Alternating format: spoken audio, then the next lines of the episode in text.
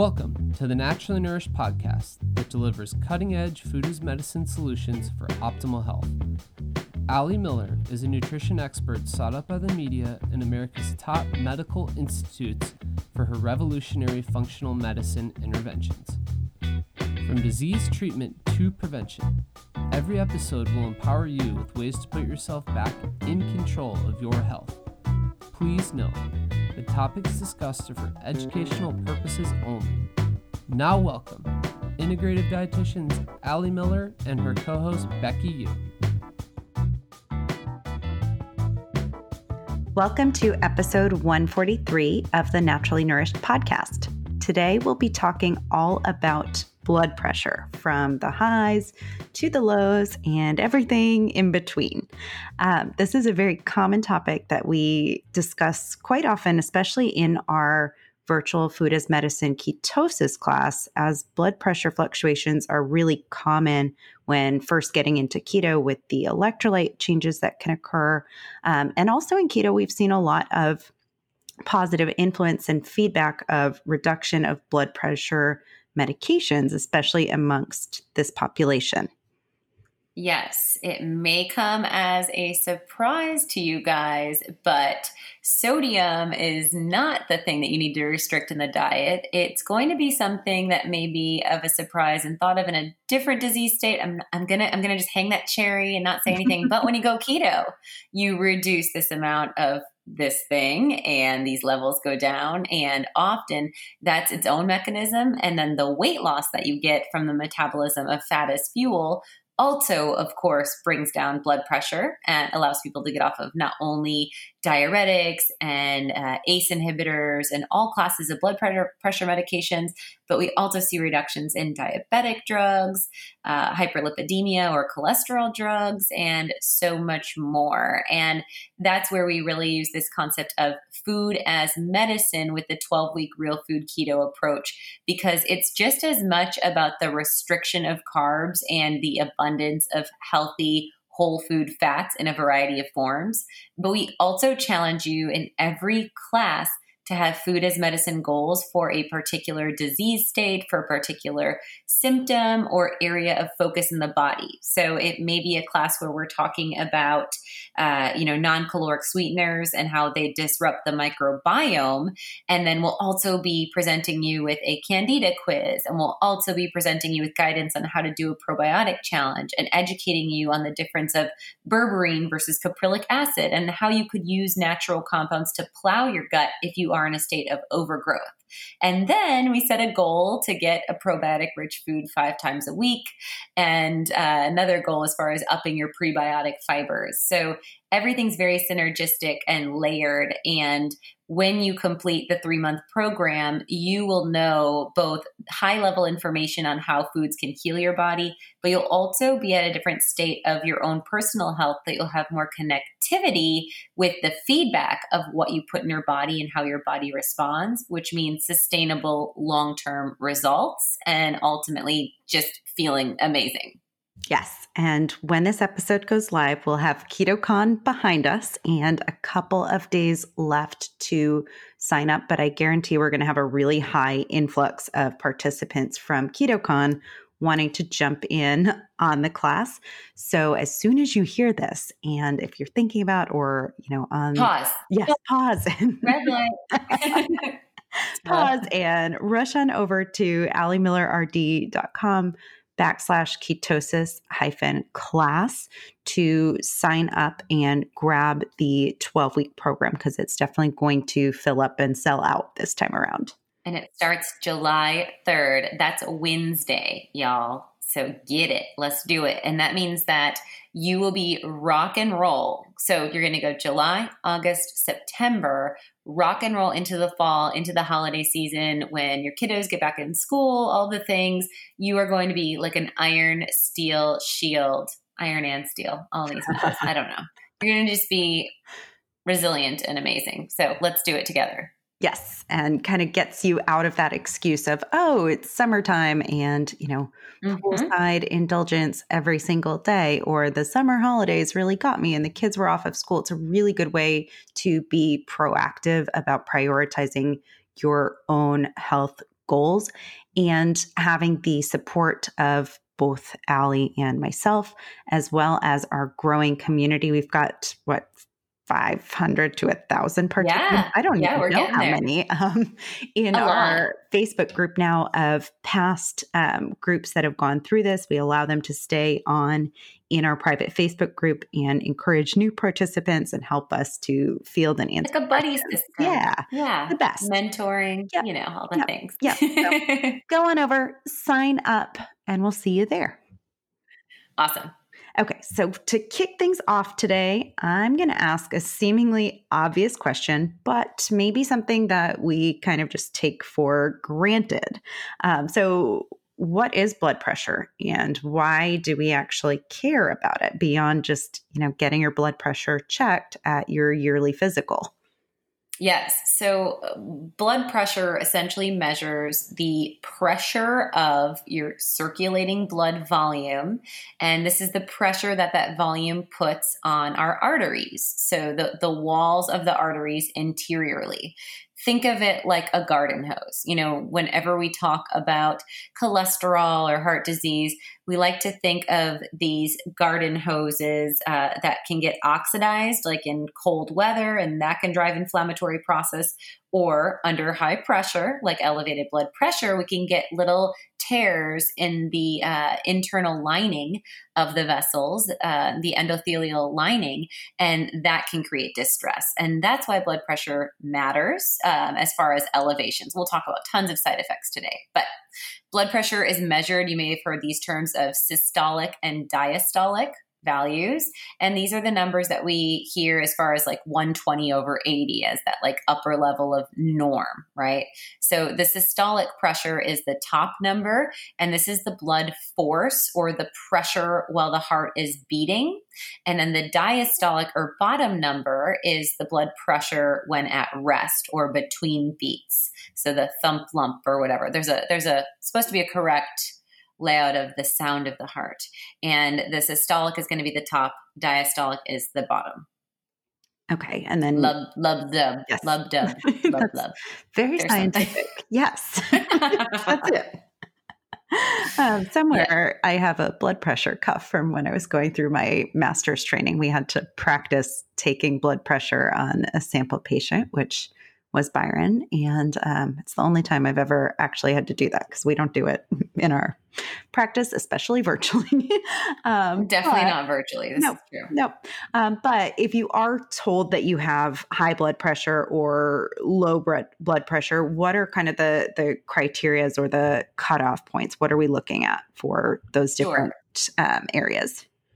Sure. So, as low as when we're talking about hypotension or low blood pressure, we're talking about the systolic number less than 90, the top number less than 90, and the diastolic value being less than 60. Okay. Uh, if we're talking about normal, again, we're 120 over 80, and anything in between dropping as low as that 90 over 60. Uh, Pre hypertension is going to be like 121, right? Or over 120 to 130 in that systolic, and 80 to 89, just under 90 um, as that uh, diastolic, lower value. And then there's stages of hypertension or high blood pressure. So stage one is going to be 140 to 159 over 90 to 99. And stage two is 160 and above over 100 and above. Okay, and then typically, you know, a client doesn't know just walking around that they have elevated blood pressure. It doesn't always exhibit like a lot of symptoms per se. You can't really feel it unless you're on maybe that low or high end of the spectrum. Uh, but what would be Especially, at, yeah, in pre hypertension, I feel like maybe not. Yeah, and, no. and It just depends, but it's so interesting how people define. I, what I thought was really funny, you know, we're putting together show notes that low blood pressure is not diagnostic until we're less than 90 over 60, right? right? And I know often when I'm getting my blood pressure done at like dentist or doctor's office, I'm, I'm usually like 107 or 110 over like 75 or something like that, or 70, let's say. And I always get the nurse being like, Wow. So do you run low blood pressure? it's like low to compared unhealthy people. I exactly. guess not clinically is my answer. It's yeah. pretty funny. Yeah. So anyway. like unless you're fainting, it's not necessarily. yeah. Um, I don't get dizzy. Yeah. Yeah. Yeah. No, me too. I always get like patted on the back. I'm like, okay, compared to your generally unhealthy population, I'm I'm glad that you know I look almost dead. Um, okay, but um, what would be some of the warning signs or symptoms that we might see um, on the high end of the spectrum? So, for elevated blood pressure, are we walking around with like I'm picturing like a red face and like, you know, yeah. feeling like kind of puffed up all the time. But you can see that, sure. And, uh, you know, I think one of the big things that we see are, that is a, a kind of precursor symptom that people would seek out uh, medical care for would be like chronic headaches. Uh, so, intracranial inflammation or tension in the brain because of the high pressure that can definitely occur. So, we can see headaches. And then, as a like onset to headaches or follow up with that, we can see confusion or cognitive shifts as well as vision changes all within that, you know, brain pressure essentially. Um, and then we can see nosebleeds. We can see irregular heartbeat. Uh, we can definitely see chest pain as well as uh, like a tinnitus or buzzing in the ears um, and some other forms of noise in the ears. And then um, overall chronic fatigue. And I would also say anxiety um, or like a feeling of panic can be associated with elevated blood pressure we definitely can experience that during flukes of stress driving the blood pressure up for certain. Sure. Um, and then what about um, risk factors that are going to drive this high blood pressure? So, who's most at risk, and, and what are kind of some of the common underlying factors of elevated blood pressure? So, there's lifestyle elements, there's also genetic and um, ethnic elements that would be pre risk factors or kind of create you to be predisposed for a risk of hypertension. Uh, definitely stress, alcohol, and a processed diet are the trifecta of almost everything, right? As far as chronic yeah. illness. Uh, but the processed diet will unpack a little bit further as we go in, into the, the show today. But uh, processed foods, um, you know, anything, of course, that is going to have like the types of chicken that injects sodium to maintain the water turgidity right away. That chicken breast is starting at 380 to 580 or 600 milligrams of sodium as just chicken as the ingredient, right? Um, and so when we're talking about like commodity industrialized food production and we're starting with even quote unquote raw product that's processed, it creates a beyond chemical shitstorm of distress for the system. So, highly processed foods, uh, we definitely uh, would talk about emotional stress being a big driver, as I mentioned, and, and, we'll talk about the connection of the adrenals and blood pressure in today.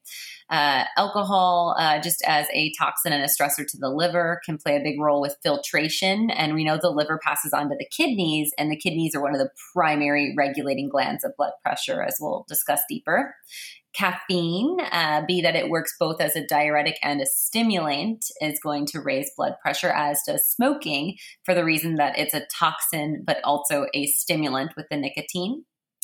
Elevated weight or obesity is a driver, especially that centralized obesity, because that constricts the function and the flow of the heart with regulating the circulatory system inactivity, uh, low low motility and movement is going to drive elevated blood pressure levels. And then there's a whole gamut of medications, but one that we have been discussing more and more and more recently. Uh, birth control pills can be a driver, and any form of synthetic estrogen for that fact, and especially when we're talking about then the risk factor added on top for stroke of clotting factor of estrogen to take into account. So that's a little bit of like insult to injury with those types of medication interventions. And then uh, beyond toxicity in the diet and toxic emotions and alcohol, we do see heavy, heavy metal toxicity playing a role because a lot of the components of vasodilation or relaxation in the vessels has a interaction with magnesium and calcium and so if there's other divalent compounds like lead um, arsenic other types of um, heavy metals that can bind to receptors for minerals that can definitely drive distress to blood pressure as well Okay, so a lot of potentially compounding variables there. And then, you know, when we're talking about what high blood pressure puts us at risk for, you know, I often think that we're dealing with typically, you know, metabolic syndrome type of traits, obesity, yes. that will put us at risk for other things. But what does high blood pressure specifically put us at risk for? So, I mean, most directly, we're looking at damage to the arteries or arterial damage. So, again, it's like if that garden hose is put under high pressure, you're going to get tears in the internal lining of that hose, right? And that's going to create distress to the function of the flow of the hose itself, the regularity. You can think that it's going to kind of kink and make different functionality where it has larger space versus more narrow. Um, so, arterial damage, um, and of course, inflammatory process that follows from that arterial damage, uh, because then the system tries to drive in repair. And again, it's like we've talked about in prior episodes cholesterol being the firefighter at the scene of the fire, right? It's never the uh, driving cause of heart disease, but it does play a role in plaque formation in response to inflammatory injury. So that would be a, a, big component the damage itself, and then heart disease. So whether we're talking heart attack or heart failure, aneurysm, um, any other forms of blood clots, uh, stroke, uh, blocked or ruptured blood vessels, and then we can see uh, kidney damage over time, uh, even to uh, renal disease and failure. And then um, because the kidneys take that burden, that punch to the uh, the gland, the organ, and its focus of filtration. And then we can see even things like vision loss and circulatory function, which would be driving a, a, over time loss of mobility, dexterity, hands, and so forth. And then there's that cognitive impact, as I mentioned, with the headaches. There's also concentration, memory, cognition, and, and mental health elements. Awesome. And I'm sure we'll dig into homocysteine in a little bit and that connection to blood pressure and the cognition and things like that too, because there's a lot of, you know, potential other underlying factors for sure.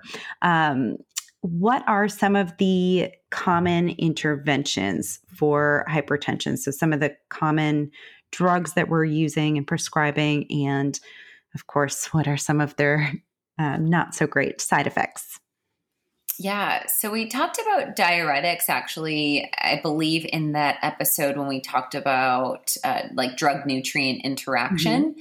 Because that's a very common one, and you know that that classification of drugs themselves had to come out with potassium sparing diuretics because of that. Like, oh, I, everyone's getting hypokalemic, and this is causing some big problems because potassium is important to the way that the, the cardiovascular system functions. Uh-huh. Um, so, so that itself is a shout out of the drug industry realizing a side effect of the drug, right? So, a diuretic essentially increases urination. Um, and so over time, it's um, diluting the concentration of sodium and fluids and, and concentration of electrolytes. So we also are set up for low uh, mineralization. So beyond potassium, we can see uh, low magnesium. Um, we can also see things like low B vitamin status and a whole gamut of nutrients because you're essentially pulling nutrients out of the system as a, as a form of trying to regulate the blood pressure and dilute out the blood to have less solutes. And, you know, solutes can contain nutrients that are necessary for the body. So that's kind of a big deal. Yep yeah. So that's like Lasix and um, hydrochlorothiazide and those types of drugs. And then, you know, the other drugs of function are either ACE inhibitors or uh, angiotensin uh, angiotensin 2 blockers um, like losartan, uh, which is a little bit newer. The ACE inhibitors were in the picture first. That's like Lotensin, Accupril. Um, angiotensin converting enzyme inhibitor is what an ACE inhibitor is. So that ACE is angiotensin converting enzyme. And uh, basically, they work with the prevention of, as an inhibitor, right? It's preventing the conversion of angiotensin 1 to angiotensin 2. And then an angiotensin 2 blocker just goes right into that mediary step, right? And what this does is it disrupts the renin and, and angiotensin aldosterone system, or the RAAS. And what this does then is results in relative vasodilation because angiotensin 2 is a potent vasoconstrictor. So it's interfering with the feedback mechanism of regulating constriction of the vessel so that it stays dilated essentially. Okay. Got it. And kind of the moral of the story here is that either way, regardless of class of drug, we're overriding the body's natural kind of tendencies and yeah. um, pathophysiology. And there's going to be some kind of downstream effect that's unfavorable. Right. So, I mean, the ACE inhibitors and the angiotensin 2 uh, blockers can cause anything from dry cough to chronic fatigue uh, because of the impact essentially also with that aldosterone connection on the adrenal gland right uh, we can get dizziness and then uh, hyperkalemia or excessive potassium which is also not a good thing Okay. Um, and I'm sure we'll dig into, you know, other solutions that we can go to prior to these drugs that will actually address the root cause because clearly none of this is addressing root cause. Um, but right, it's a band aid yeah, for sure. Yeah. Band aid. And, you know, um, it's important to note that, of course, of course, blood pressure is of concern. And so we want to be proactive on regulating it and monitoring it. I think it's a very good vital uh, sign to check in on as far as how your body is resilient to stress where your nutrient status and electrolyte status is going to all speak to the downstream impact of your blood pressure. Awesome. Okay. Um, before we go on, let's give a quick shout out to low blood pressure folks because some of us tend to, we tend to run hey, low. Um, I know I always tend to run on the the lower end of normal, and you said you do too. And we often get this like pat on the back. Um, but is low blood pressure as much of a concern? It's just because we're so zen, Becki. Yeah, that must be. It's because we're so, so chill. uh, um, so, yeah, low blood pressure can, it, it, it's not as concerning in the sense of pathophysiology of driving chronic illness, to be fair, right? Like you're not injuring your arteries with low blood pressure. Would you agree? Like in that sense? Yep. Yep. However, there's still going to be some unpleasant side effects, and it can definitely cause a lot of an impact on the kind of regulatory function of the body or the HPA axis, of course. And uh, the connection really goes full steam into the adrenals likely underperforming. But low blood pressure can drive uh, dizziness, lightheadedness, uh, it basically will influence almost some people get tunnel vision or like a short term blackout um, because the brain essentially is deprived of blood supply. So that's not a good thing. Uh, and the drops in blood pressure can definitely occur more dynamically when someone is like sitting up from lying down. You know, it's a common impact of, of, or we see like the church syndrome, right? Of like changing positions, like kneeling to standing or standing and locking your knees. All of these things are going to inhibit blood flow. And uh, when we make a dynamic postural change or shift of uh, body posture uh, that's dynamic as far as the body having to recalibrate, there can be those dips in blood pressure. Okay. And then what about common symptoms or things we're going to see with low blood pressure? So there's that dizziness, of course, lightheadedness, fainting, like I said, can be seen, dehydration or unusual thirst, which we'll talk about the connection there in a moment uh, lack of concentration. So you can see cognitive decline and uh, definitely an impact as far as like memory and brain function with both high and low blood pressure. So that can make it a little confusing, as as well as blurred vision, um, because again, it's either too much pressure causing inflammatory function or not getting blood flow to the brain. Right. So either is not the brain doesn't like either of those things. Nope. Uh, we can see nausea. We can see uh, colder circulation, like cold, clammy, pale skin uh, pale gums, um, which we typically see also with anemia because you're just not getting the blood flow to the tissues. We can see shallow breathing. Again, also can see that with anemia. Again, you're not getting the oxygenation uh, with the low iron status. You're not carrying oxygen in the heme, um, fatigue, and depression. So all these things can be seen, and generally kind of like a flat affect. And um, we typically are going to see this associated with individuals that also have adrenal fatigue. Yes, that's usually the biggest connection that I think of, and probably why I have low blood pressure. um, but what are some other um, causes of low blood pressure?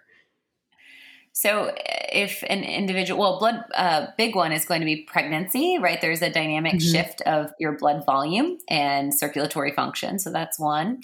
Uh, decreases in blood volume would be another uh, driver. Um, so, if there's blood loss, uh, that's going to play a big role. And then um, prolonged bed rest. Uh, there's medications that can play a big role. Of, of course, uh, diuretics, um, any hypertensive drug in general can drive you too low. And then even like beta blockers, calcium channel um, drugs, those can impact blood pressure, of course, as well, and, and drive blood pressure to be too low. Uh, antidepressants and uh, drugs that work as vasodilators for erectile dysfunction can also drive low blood pressure. Um, and then there are certain medications and, uh, excuse me, drugs, uh, street drugs, and alcohol um, can also drive low blood pressure. Um, so that's kind of the world of chemical influence. And then when people uh, have an allergic reaction, especially if it goes to the level of anaphylaxis, this is going to drive low blood pressure to a pretty extreme level. Uh, when we're dealing with severe infection or sepsis, um, and then a connection of the endocrine system or hormonal regulating system in general uh, could be attributed to low blood pressure. Uh, and then there's nutrient deficiencies. So, as I mentioned, anemia being the first one, and then the other nutrients that make red blood cells or have an impact on, you know, the macrocytic anemia. We think of microcytic anemia being iron deficiency, but macrocytic anemia, we think of B12 and folate. Uh, so, those B vitamins would also be nutritional drivers of low blood pressure based on low blood volume, not not manufacturing enough of those red blood cells. Okay, Got it. So let's dig in um, a little bit to the influence of the HPA axis, because you know we're always going to go there. Um, connecting the dots between adrenal function, whether it's adrenal fatigue or excessive cortisol output, and kind of how that all manifests in the world of blood pressure. So it's the connection that the adrenal glands make in the cortex. So there's again the medulla and the adrenal cortex, right? The medulla is where we make our neurotransmitters, the cortex is where we make the steroid hormones. And in the adrenal cortex, we make cortisol, we make DHEA, both of which we've talked about a lot. and we make aldosterone, which we've talked about a decent amount, but not that much. So aldosterone affects the body's ability to regulate blood pressure as it sends signals to organs like the kidney and the colon. Um, and this is where it will drive the increase of the amount of sodium that the body sends to the bloodstream um, or the amount of potassium that's released in the urine. So it's going to give signaling of release or um, maintenance or resorption.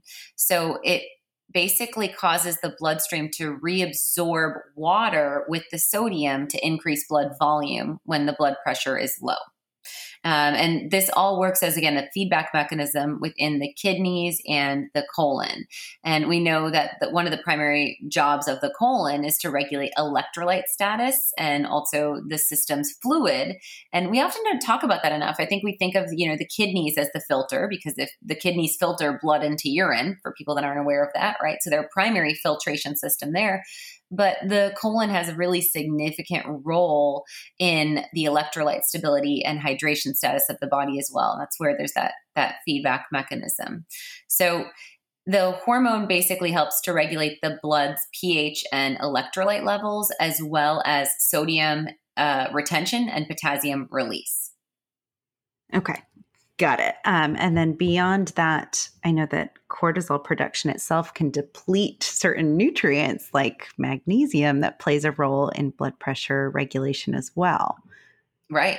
Magnesium being the ultimate chill pill, right, is going to help us to lower blood pressure or relax the tension in the vessels. Um, and then uh, potassium can be depleted as well.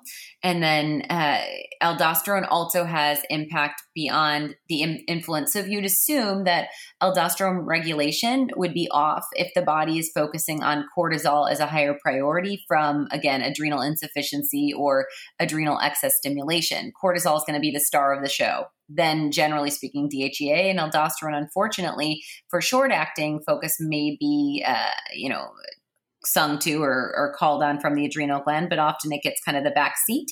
And that's where we can see uh, the reflection of blood pressure irregularities. And aldosterone also has an influence directly on hormones, and it's the hormones that the kidneys produce, renin and angiotensin. And that's what creates that RAS system that I was talking about uh, prior with drug interaction, the renin angiotensin aldosterone system. And this system is going to be activated when the body experiences a decrease in blood flow to the kidneys. So if there's a drop in blood pressure or the kidneys don't get the blood to filter, um, or there's a stab wound, I don't know, hemorrhage of sorts, right, where the blood volume goes down dynamically, renin is going to uh, drive that response with also producing angiotensin, and this is going to cause the release of aldosterone. And there's this this feedback mechanism between those three. Got it. So it's all part of this kind of protective mechanism system. And um, one of the common connections that I see in clients that are dealing with, especially adrenal fatigue, is either excessive thirst or salt yes. cravings. Yes. Yes, absolutely. And we're always telling people to honor that. Uh, and I, I, think we'll we'll shed some light further on how we don't have to fear sodium, which I, I'm hoping for listeners is going to be a big aha moment. But before we go any further, let's have a word from today's sponsor. So, sponsoring episode 143 are our friends Further Food. Yes, we absolutely love Further Food and all of their products. They are the highest quality food as medicine supplements. Their collagen is grass fed, pasture raised, and for the cod option that they have is wild caught, all non GMO, hormone, and antibiotic free, and tested for potency and purity. The Further Food community is made up of functional medicine practitioners, nutritionists, and other kind of health heroes out there um, who share their expertise to inspire product formulations that actually work. And Ali and I both use their collagen gelatin, turmeric tonic, and mindful matcha on a pretty darn near regular basis. I think I'm using one of those products on a daily basis, if not more. Totally, yes. And so if you haven't started playing with gelatin yet in your kitchen, now is totally the time. So, collagen is actually a component of gelatin, for those of you that don't know gelatin is going to be a little bit less flexible in the kitchen in the sense that it gelatinizes or it's going to gel when cold. Uh, but that can make a lot of fun things like the gummies I did in Stella's Dino Cake or the cold brew gummies that Becki recently blogged, which I still haven't made but look amazing, or our like famous cacao, coconut milk, peanut butter uh, gelatin as well, uh, which is done with just a scoop of further food gelatin, a can of full fat coconut milk, uh, a couple tablespoons of peanut butter or almond butter, and uh, about a third cup of cacao powder. Blend that up, put that in ramekins, set it in the fridge, and it's the most delightful naturally nourished, not sweetened treat. Um, and it's going to support your gut integrity. So, gelatin and collagen help to line the gut, um, which is going to reduce food sensitivity they also are going to help with connective tissue, so hair, skin, nails. I really started converting to collagen on a daily basis during my third trimester and then postpartum, and noticed that it was very supportive of hair loss and saw lots of fun little baby hairs coming in through the nursing process, which was a welcomed treat from the stress of carrying a child. yes. and we are actually having an exciting episode coming up in a couple all about collagen and the science behind it. Um, and we're going to be having Ashley from Further Food on the podcast to talk about their product a little bit more. So, more to come on that. And her story. Yes. Yeah, her health story. Yes. things. So, each of the founders, um, Further Food actually has their own health story and struggle with chronic illness, which I think just makes the work that they do all the more important and all the more sincere that it's coming from a place of looking to heal their own bodies and to spread that with others. Absolutely. And collagen is something that you can have a lot more versatility with in the kitchen. You can put it in uh, keto muffins, pancakes, uh, any form of shaker smoothie. Both collagen and gelatin are great for children and adults alike. And then, like we said, they have some superfood tonics like the uh, turmeric tonic and the mindful matcha that we both use to reduce inflammation, boost antioxidant capacity, aid with uh, brain function and focus all good things. So go on over to furtherfood.com and put in the code Ali Miller RD at checkout. You will get 10% off your order. And you'll also show them that you heard about them from us. So you always vote with your dollar. And we appreciate you sharing with people that you heard about them from us. So go on over to furtherfood.com and use the code Ali Miller RD. Awesome. So, what about salt. So we kind of teased this one a little bit. Yeah. um, and I definitely can speak to um, getting the side eye from like family and friends when I'm literally licking salt out of my hand sometimes just because I feel like I need it. And if there were a human equivalent of like a salt lick, I guess there is, um, I would be using one. Uh, but what's the what's the connection here? There's often this um, misconception that you know high salt causes high blood pressure and we need to eliminate salt if we're diagnosed with hypertension. And most of the time, that's just not true. I mean, I remember in my dietetic internship, like having to educate on low sodium diets and just like yeah. rolling my eyes like crazy or closing the door and, you know, speaking a little bit more truth. Well, and I think it's fair to first unpack the difference of sodium and salt, mm-hmm. right? Uh, so maybe we start there. You know, so it's when we're talking about milligrams of sodium in a processed food, we're talking about often things like uh, MSG, like monosodium glutamate, right? We're talking about processed additives and other chemical compounds that contain sodium, or we're talking about chemically created um, NaCl, right? So sodium chloride. Uh, this is very different from real salt. So, real salt is going to have hundreds of trace minerals. Uh, and this is salt that's derived from the sea. So, this is the big trend we've seen in the last decade of sea salt, right? Or Himalayan pink salt. And teaspoon for teaspoon, there will be a similar sodium content of table salt and sea salt. However, you're also going to get trace minerals that aid in electrolyte stability. Um, and you're going to get uh, compounds that are going to support the function of the body. And that in itself is going to have less of a blunt impact of the sodium on your system. And my favorite salt that I've been really obsessed with for the past couple years um, actually, I learned about them when I was out in Washington. Um, is called Redmond Real Salt. And uh, what's really cool about Redmond Real Salt is they're out of Utah and they mine their salt out of caves. So it's an ancient sea salt that has been deposited in the mountains. and so we're not worried about, uh, you know, plastics in our seawater now. we have heard a lot about salts and sea salts and just salt in general having like plastic byproducts in it as anti-caking agents. We're also not worried about though like the toxicity and contaminants in our up-to-date current oceans when we're extracting sea salt.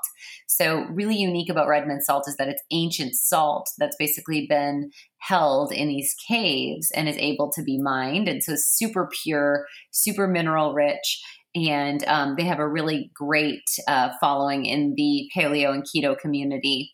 uh, you should check them out at realsalt.com and also use the code Ali Miller RD and you'll get 15% off. Uh, I like a couple different, I get bags and then I have salt jars in my house essentially or salt bowls. And so I like having like one coarse, one fine, one super coarse. And then they have a bunch of really cool seasoning blends while you're on the site. So you should check it out. Redmond Real Salt.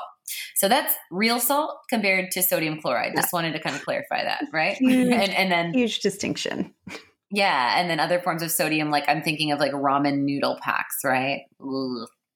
Um, so yes, so now, beyond that, uh, there has been a number of studies, and I think that the conception is, or, or the concept is that uh, the concept of sodium and blood pressure is again that aldosterone, remind you, made by the adrenals, plays a role with retaining sodium and releasing potassium, right? So, obviously, if we just bring down salt, that's going to address the blood pressure, was kind of the thought. Uh, but there's been a number of studies that have refuted the heart uh, disease connection to salt. In fact, in 2011, there was a large meta analysis that looked at 6,000 plus subjects. They found no strong evidence that cutting salt reduces the risk of stroke, heart attack, or death. It's essentially that the body just recalibrates to the level of sodium that's in your bloodstream, believe it or not. Um, so we've seen that there is uh, a relevant connection when there's an imbalance between salt potassium ratio or electrolyte stability. And this does happen when we're eating foods that have chemically processed high amounts of sodium, again, but not real salt or sea salt that has the other minerals in its composition. Okay, so vast difference. And I would say, if anything, in the real food and especially keto community, we see more of a risk of, you know, hypotension and hyponatremia, if anything. So going too low in salt when we switch from a more processed diet to a highly unprocessed diet, we actually need to add salt to our foods. And some people will really like drop their jaws at the one to two teaspoons that we generally recommend for anyone eating a real food or real food keto diet, maybe even more than that. Um, yes. But yes, definitely something we see on a regular basis again unpacking that concept of if you're starting with an actual quality uh, you know from your farmers market chicken breast that hasn't been injected with a sodium solution right you're starting at zero milligrams of sodium whereas opposed to a fast food chicken breast, which, like I said, could have 600 plus milligrams without a sauce, without a seasoning, right? So, I mean, it's just a different game. And we've been told for so long to restrict because of the excess in the standard American diet and processed foods. When you go especially keto and real food keto at the same time, it's especially dynamic and concerning because we know the the onset of quote unquote keto flu, right, or that electrolyte recalibration that occurs in the first one to three days as your body is converting from the use of glucose as primary fuel to ketones. That that recalibration has a huge hit on your electrolyte stability. So if you're not supplementing with electrolytes, at minimum, you need to be doing two teaspoons of salt. And we definitely include that in our 12 week food as medicine protocol, as well as food sources of potassium, um, as well as food sources of magnesium. So you can use whole foods as medicine to maintain the electrolyte stability and ensure you're not getting those dips, because that's often where people will quit keto early, or same type of thing with intermittent fasting because of that hyponatremia, that, that blood pressure drop because of the low sodium. Okay, awesome. So, really good distinction to make, I think. And, you know, undemonizing or decriminalizing salt, I think is amazing. and, Free salt. And, yeah, right. Super liberating for those of us that know that it also, you know, adds so much flavor to our foods. And so it's so important. Now we can make it recreational instead of just decriminalizing. Yeah, exactly. So, I think salt out of our person is becoming it's becoming recreational actually like right now there's a fast challenge going on. It's a recreational thing. Um, and people are like doing what is it what is the hashtag? Like sh- stop drop and salt. As uh, yeah stop drop and salt. And so it's like danny vega and other friends in the in the field that are like tagging each other that are doing this three day fast and they're like challenging each other to keep salting throughout the day so that they can keep um, their system from going too wacky without nourishment and that already lower level of solutes in the blood at least giving that sodium helps with that that regulation of the system yep and you have and I both probably have a Redmond little vial in our purses at any given time. Always. So always. We're, we're, all on board. Um, okay, so dun dun dun. Here comes the the demon that's worse than salt. So um, we alluded to this at the beginning of today's episode, but I think in recent years we've both been really happy to see new information that states that sugar is actually far worse for blood pressure than salt. Yes. So it's hyperglycemia or elevated blood sugar levels, uh, actually more eh, shown in research over hypernatremia or high sodium levels in the blood. So high blood sugar and elevated insulin levels have a dynamic connection to high blood pressure. And it's basically thought that when the body produces too much insulin and leptin in a response to an excessive calorie diet, that this causes the blood pressure to increase. And the hyperinsulinemia is going to, in part, decrease the sodium and the water excretion in the kidneys. So the kidneys filter less efficiently, if you will. Um, and then that directly is going to cause more constriction in the blood vessels.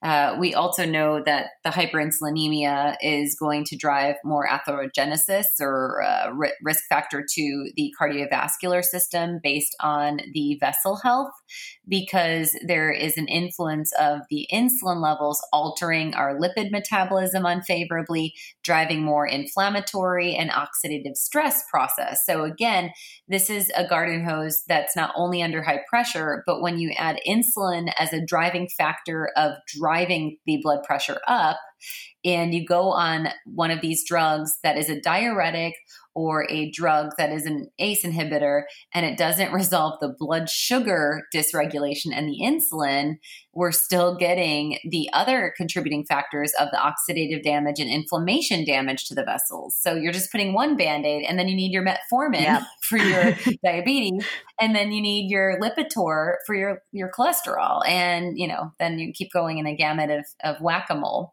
So, really important to distinguish that insulin specifically, which follows elevated blood sugar levels, is a dynamic driver to hypertension or high, high blood pressure and often not discussed. Um, and insulin, unfortunately, is often not even tested. You know, we're now finally regularly running hemoglobin A1C, which is the three month average of our blood sugar levels. But I'm really liking to see fasting insulin being added to panels because this even precedes prediabetes as far as a root health marker. And then beyond that, insulin resistance can deplete certain critical nutrients, including magnesium, which plays a huge role in our vasodilation. Right, right. So that's going to play a role with relaxing the vessels. And when we get depletion of this compound, we're not getting that balance or check balance to the elevation of the tension to start with. And then, you know, beyond that, there are unique processes of uh, the damage that occurs as an end product of elevated blood sugar levels. So we're going to get these advanced glycation uh, end products or AGEs, right? And these are what we talked about a lot in our episode on cognitive decline and dementia as a mechanism of, you know, type 3 diabetes being a driver of, of cognitive decline, Alzheimer's, dementia, you name it. And th- this is that kind of tarry plaque that builds up from elevated blood sugar levels. Well, these AGEs also can set up camp in our vascular function. Um, and this can play a role with how our blood vessel actually stiffens and um, can create more narrowing in the vessels. Uh, less uh, blood flow, which of course is going to impact blood pressure as well. Okay. And then what about high fructose corn syrup specifically and the impact it's been found to have on blood pressure? Because I think this is even scarier stuff. Yeah, and especially I think the world of sodas because soda has a little bit of a trifecta. It has, you know, sodium benzoate as a chemical, right? A, a processed chemical.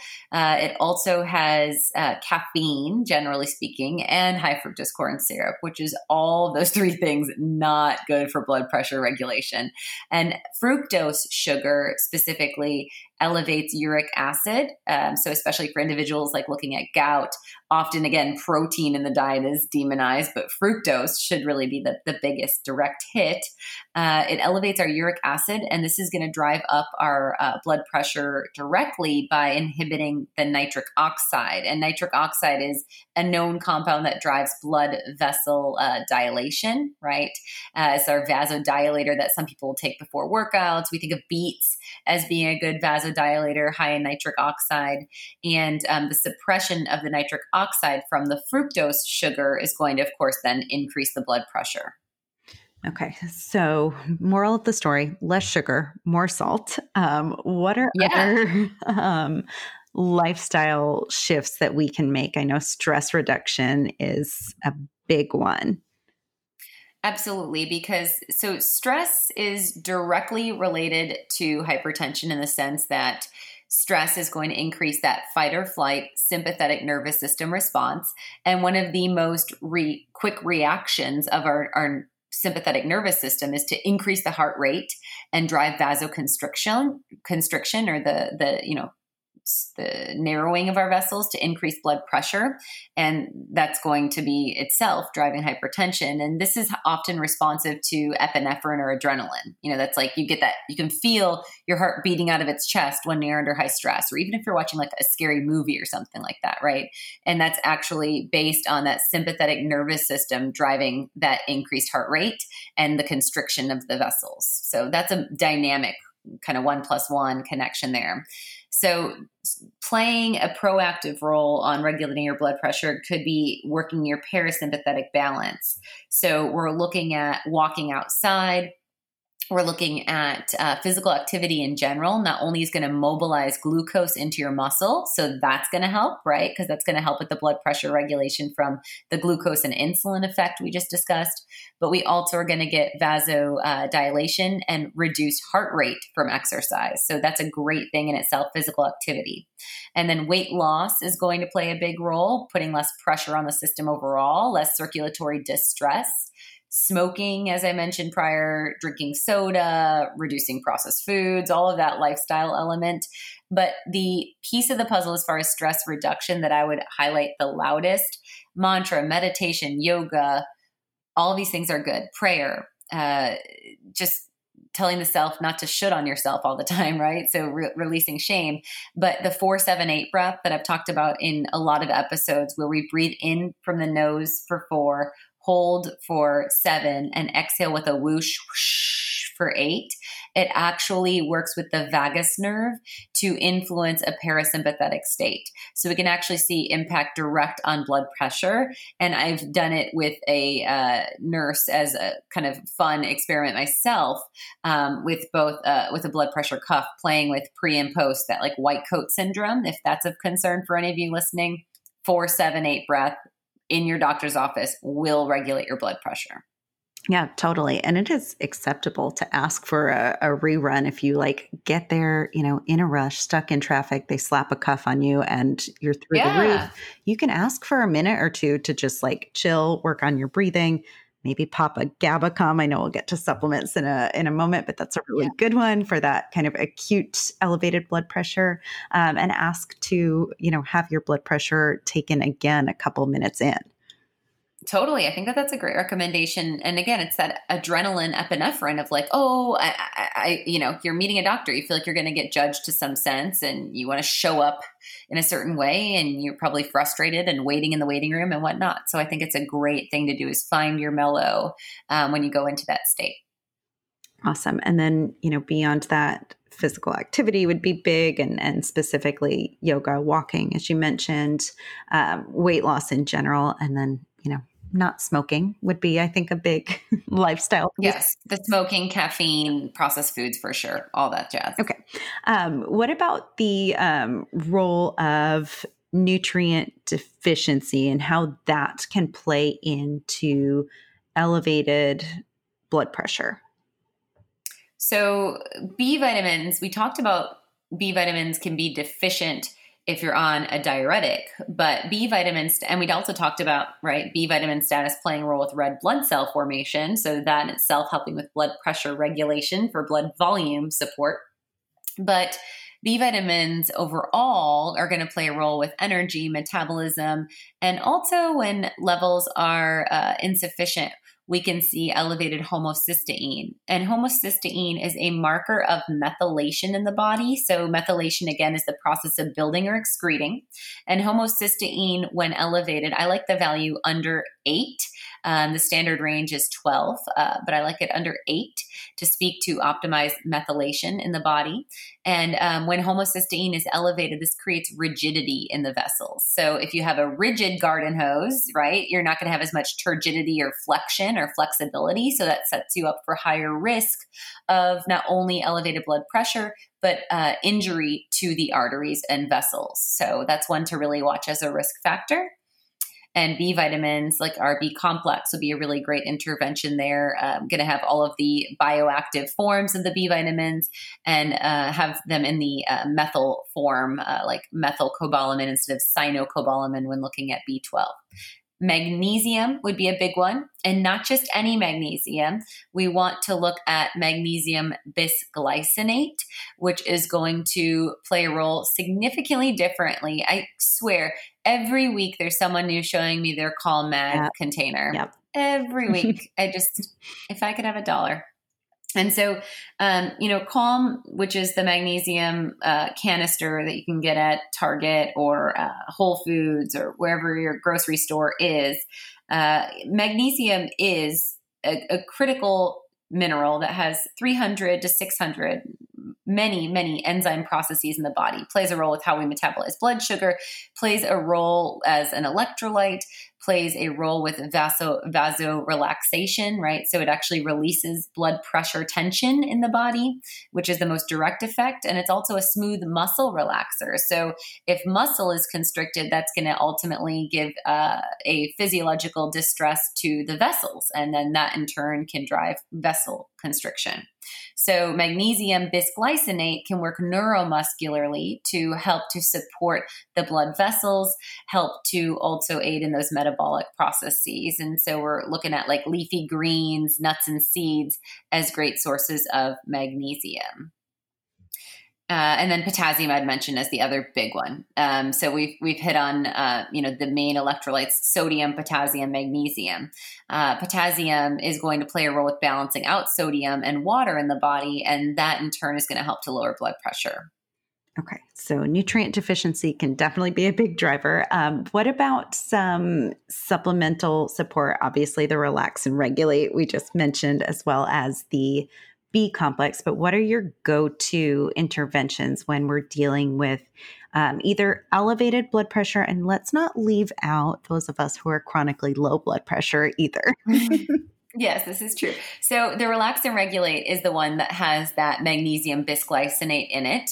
Um, and this is fantastic for both low or high. So I guess I've highlighted the influence of magnesium on, you know, being a vasorelaxer and helping to naturally lower blood pressure. But relax and regulate is also a fit for those of you that run low blood pressure because it helps with regulating that parasympathetic state and regulating the cortisol metabolism in the body. Um, and then in turn, helping with cortisol regulation. So if you're running low cortisol, magnesium bisglycinate and the relax and regulate with also the inositol in there is going to help cellular signaling. Great for both ends of the spectrum. So that's a really great foundational supplement. Uh, I would also bring in just proactively an omega 3 fatty acid if we know we have issues with blood pressure uh, levels. Again, if we have low blood pressure, getting more fat, especially an anti inflammatory fat like the EPA DHA extra, is going to support hormone rebound in the body. And then if we're running high, we want to protect those vessels to keep them elasticized and lubricated so they're not at risk from the tension and tear internally from that high blood pressure hit.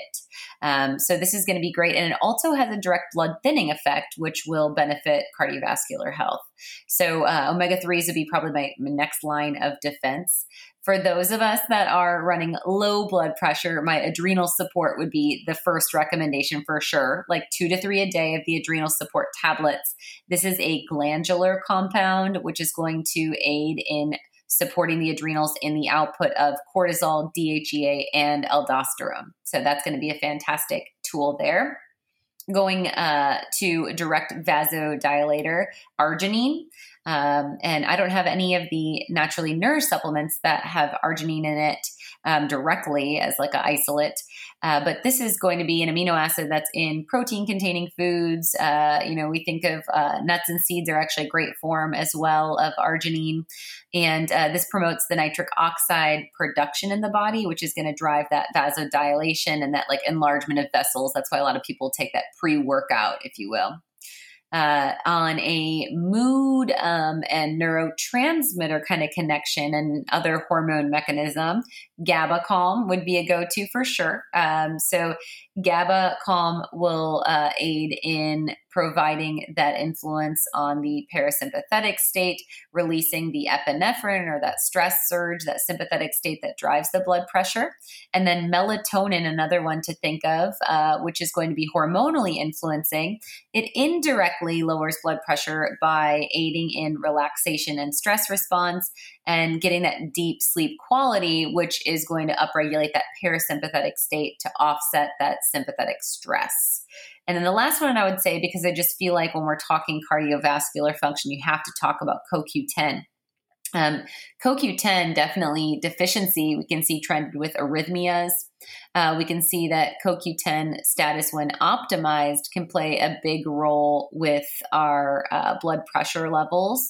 Um, and it's an antioxidant that supports our heart health, especially if you're on a statin drug. That's a bar none because that HMG CoA reductase enzyme that the drug blocks is also going to inhibit the production of CoQ10. Okay, awesome. And what would be good kind of go to labs if we're dealing with either elevation or chronically low blood pressure? Where would you start yeah. with lab testing? So I would probably start first off the bat with I'm between a micronutrient panel, which would be great because that's going to look at your CoQ10, your omega, your uh, oleic acid, which is your overall fatty acid. It's going to look at your manganese, your magnesium, your calcium. So I'd probably start micronutrient tests truly to be most comprehensive, and then use supplementation and food as medicine as a support. Now, if you're someone that has other symptoms more towards chronic fatigue or adrenal fatigue, you could run the neurohormone complete or neurohormone complete plus and see the connection of your neurotransmitters like maybe you're super high epinephrine and that chronic adrenaline output is what's driving the hypertension. And so we need to work with the calm and clear with the l-theanine right and the nervines and adaptogens. And that is also going to have the b complex which is going to support the blood pressure. Um, so i would say probably the neurohormone complete or micronutrient, but probably leading heavier micronutrient. And then the other ones that might be considered would be like the weight loss plus or cardiometabolic panel, because those look at homocysteine, uh, lipoprotein particle size. So if you're looking more for comprehensive metabolic health, weight loss plus or uh, cardiometabolic panel would give us the blood sugar um, assessment, fasting insulin, and some of those other factors that we talked about. Yeah, so for sure, if you're dealing with other, you know, um, stubborn weight loss or um, other traits of metabolic syndrome or dyslipidemia or uh, imbalanced um, lipid panels, then probably the cardiometabolic or weight loss plus would be a good, good starting place. Definitely. And I would also say so with the melatonin, um, our sleep support would be the formula I'd recommend there. And the cool thing about sleep support that makes it set apart from just a melatonin three to five milligram uh, capsule or tablet is that it has a synergistic blend of nervines, and nervines calm the nervous system. So you should get more of a longevity versus the short term effect of the melatonin. You should get more long term impact of mellowing out your nervous system in a whole, so you don't have that upregulation of expression of stress response, which drives the high blood pressure to begin with. And within that conversation, I also have to mention I mentioned calm and clear, but adaptogen boost, right? Because the ginseng in there, um, ginseng is a great vasodilator. Rhodiola, ginseng, and um, cordyceps in there. So great immune tonifying, stress responding, uh, also blood pressure regulating formula that also supports, especially if you're in the chronically low or high, the um, ad- uh, adaptogen boost would be a great formula as well. Okay. Awesome. I'll make sure to link all of the supplements that we've mentioned as potential interventions. Now let's bring in some food as medicine just to kind of round things out. So, what are your favorite yes. go to foods for blood pressure issues? Yes. So, our favorite snack we recommend in our Food as Medicine ketosis program is half an avocado with half of a teaspoon, which is actually a good amount, of coarse salt and the juice of a lime. And then I like to add like pepita seeds or microgreens as like a crunch in there and just eat it with a spoon. Um, so, avocado is a great potassium rich food. Uh, when we're thinking of potassium and again, its effect of balancing out electrolytes and helping to lower blood pressure, we often think of banana, but uh, if we're doing a ketogenic diet and we want to keep that lower, or you know, we can use it, of course, in like muffins and such in small amounts. But um, avocados are fantastic. Coconut water is fantastic, as is spinach is another great potassium-rich food, and leafy greens in general. And then if you're just doing a low glycemic diet or carb cycling, melons and bananas are great choices as well. Awesome. And then omega 3s we mentioned as a supplement, but looking toward wild caught fish as totally. a great source, especially smaller fish, sardines, and things of that nature, as well as grass fed beef for omegas flaxseed, chia seed, and what's cool with the omega three rich foods like sardines, you could also do salmon roe.